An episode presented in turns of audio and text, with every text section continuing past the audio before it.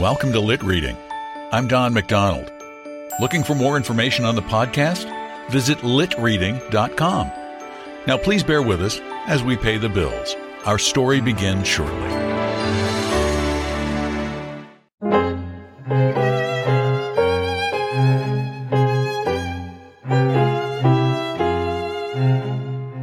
Welcome to Lit Reading. I'm Don McDonald.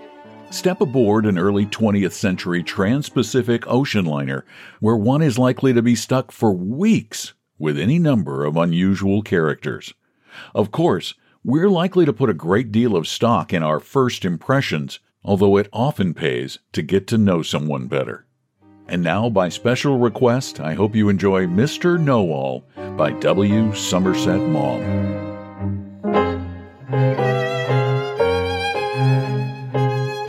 I was prepared to dislike Max Kelada even before I knew him. The war had just finished, and the passenger traffic in the ocean going liners was heavy. Accommodation was very hard to get, and you had to put up with whatever the agents chose to offer you. You could not hope for a cabin to yourself, and I was thankful to be given one in which there were only two berths. But when I was told the name of my companion, my heart sank. It suggested closed portholes and the nightly air rigidly excluded. It was bad enough to share a cabin for 14 days with someone. I was going from San Francisco to Yokohama. But I should have looked upon it with less dismay if my fellow passenger's name had been Smith or Brown. When I went on board, I found Mr. Kelada's luggage already below. I did not like the look of it. There were too many labels on the suitcases, and the wardrobe trunk was too big. He had unpacked his toilet things, and I observed that he was a patron of the excellent Monsieur Coty, for I saw on the washing stand his scent, his hair wash, and his brilliantine. Mr. Kelada's brushes, ebony with his monogram in gold, would have been all the better for a scrub. I did not at all like Mr. Kelada. I made my way into the smoking room. I called for a pack of cards and began to play patience.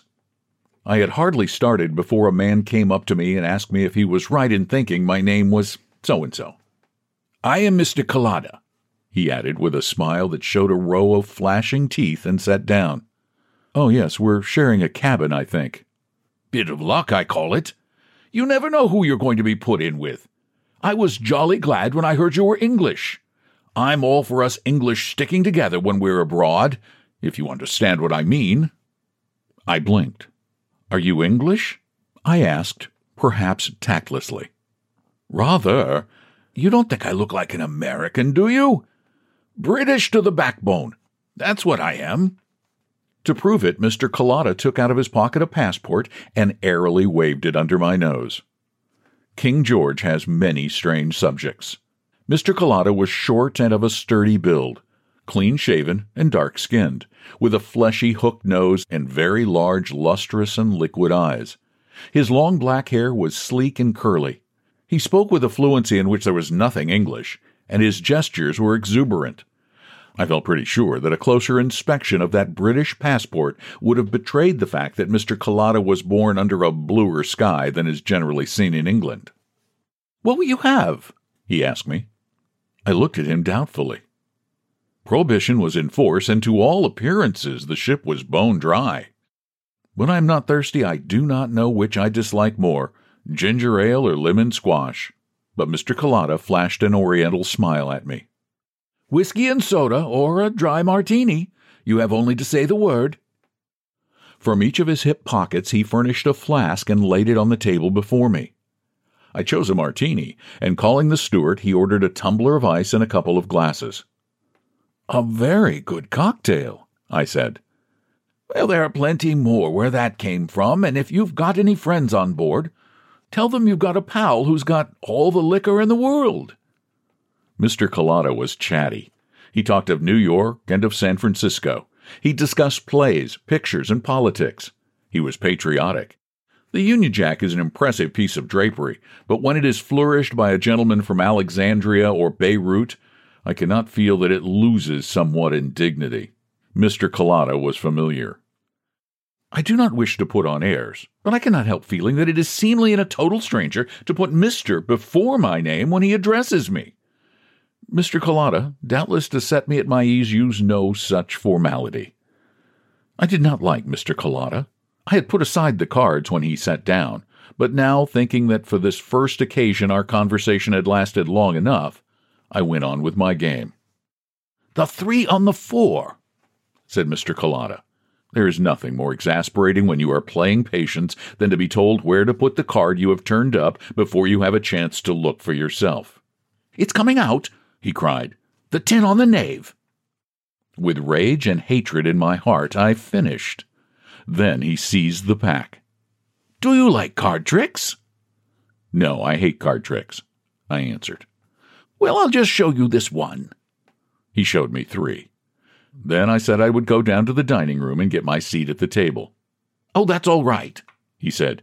I've already taken a seat for you. I thought that as we were in the same stateroom, we might as well sit at the same table. I did not like Mr. Kelada. I not only shared a cabin with him and ate three meals a day at the same table, but I could not walk round the deck without his joining me. It was impossible to snub him. It never occurred to him that he was not wanted he was certain that you were as glad to see him as he was to see you. In your own house, you might have kicked him downstairs and slammed the door in his face without suspicion dawning on him that he was not a welcome visitor. He was a good mixer, and in three days he knew everyone on board. He ran everything. He managed the sweeps, conducted the auctions, collected money for prizes at the sports, got up quoits and golf matches, organized the concert, and arranged the fancy dress ball. He was everywhere and always. He was certainly the best hated man in the ship. We called him Mr. Know All, even to his face. He took it as a compliment, but it was at meal times that he was most intolerable. For a better part of the hour, then, he had us at his mercy. He was hearty, jovial, loquacious, and argumentative. He knew everything better than anybody else, and it was an affront to his overweening vanity that you should disagree with him. He would not drop a subject, however unimportant, till he had brought you round to his way of thinking. The possibility that he could be mistaken never occurred to him. He was the chap who knew. We sat at the doctor's table. Mr. Kelada would certainly have had it all his own way, for the doctor was lazy and I was frigidly indifferent, except for a man called Ramsay, who sat there also. He was as dogmatic as Mr. Kelada and resented bitterly the Levantines' cocksureness. The discussions they had were acrimonious and interminable. Ramsay was in the American consular service and was stationed at Kobe. He was a great heavy fellow from the Middle West, with loose fat under a tight skin, and he bulged out of his ready made clothes. He was on his way back to resume his post, having been on a flying visit to New York to fetch his wife, who had been spending a year at home. Mrs. Ramsay was a very pretty little thing, with pleasant manners and a sense of humor. The consular service is ill paid, and she was dressed always very simply, but she knew how to wear her clothes. She achieved an effect of quiet distinction. I should not have paid any particular attention to her, but she possessed a quality that may be uncommon enough in women but nowadays is not obvious in their demeanor. It shone in her like a flower on a coat. One evening at dinner, the conversation, by chance, drifted to the subject of pearls. There had been in the papers a good deal of talk about the cultured pearls which the cunning Japanese were making, and the doctor remarked that they must inevitably diminish the value of the real ones. They were very good already.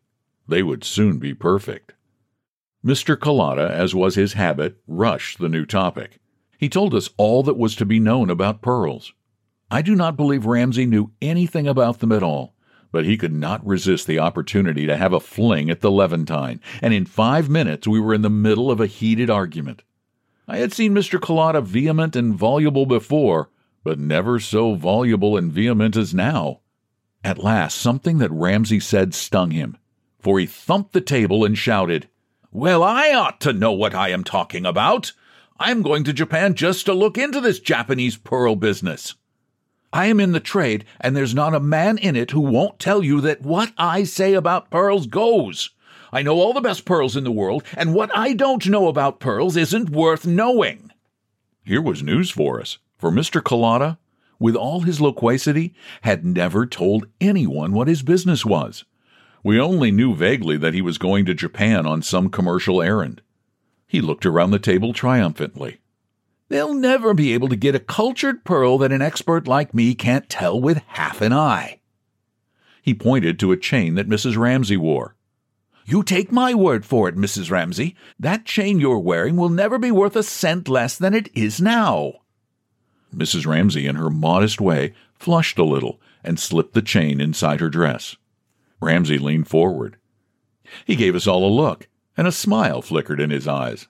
That's a pretty chain of Mrs. Ramsay's, isn't it? I noticed it at once, answered Mr. Kelada. Gee, I said to myself, those pearls are all right. I didn't buy it myself, of course, but I'd be interested to know how much you think it cost. Oh, in the trade, somewhere around $15,000. But if it was bought on Fifth Avenue, I shouldn't be surprised to hear anything up to 30000 was paid for it. Ramsay smiled grimly. You'll be surprised to hear that Mrs. Ramsay bought that string at a department store the day before we left New York for $18. Mr. Kelada flushed. Rot! It's not only real, but it's as fine a string for its size as I've ever seen. Will you bet on it? I'll bet you a hundred dollars it's imitation. Done. Oh, Elmer, you can't bet on a certainty, said Mrs. Ramsay.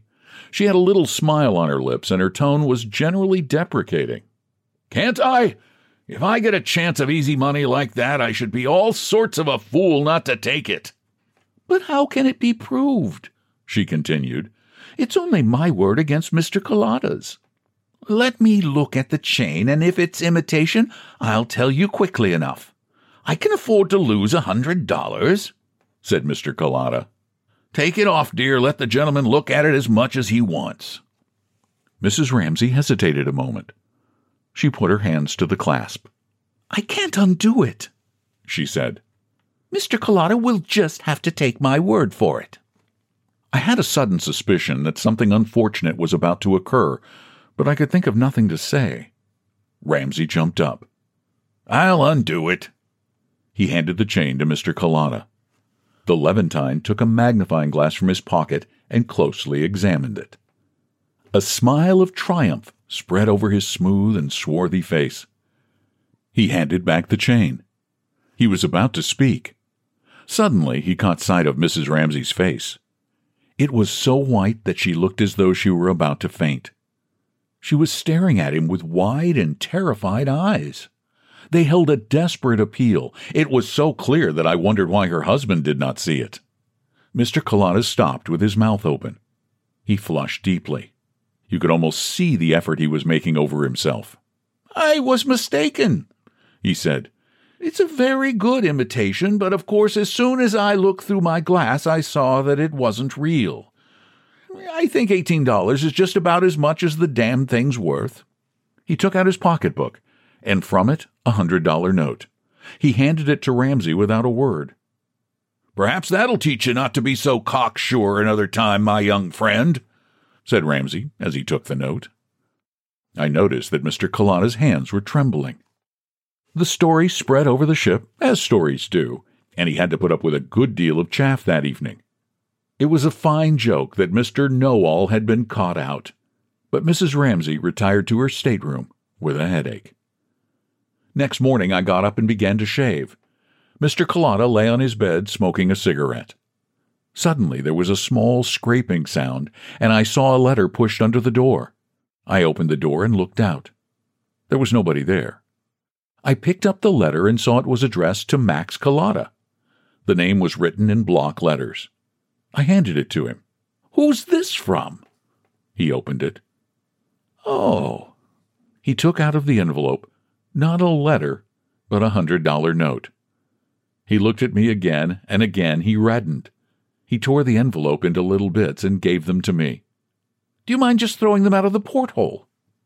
I did as he asked, and then I looked at him with a smile. No one likes being made to look a perfect damn fool, he said. Were the pearls real? If I had a pretty little wife, I shouldn't let her spend a year in New York while I stayed in Kobe, said he. At that moment, I did not entirely dislike Mr. Kelada. He reached out for his pocketbook and carefully put in it the $100 note.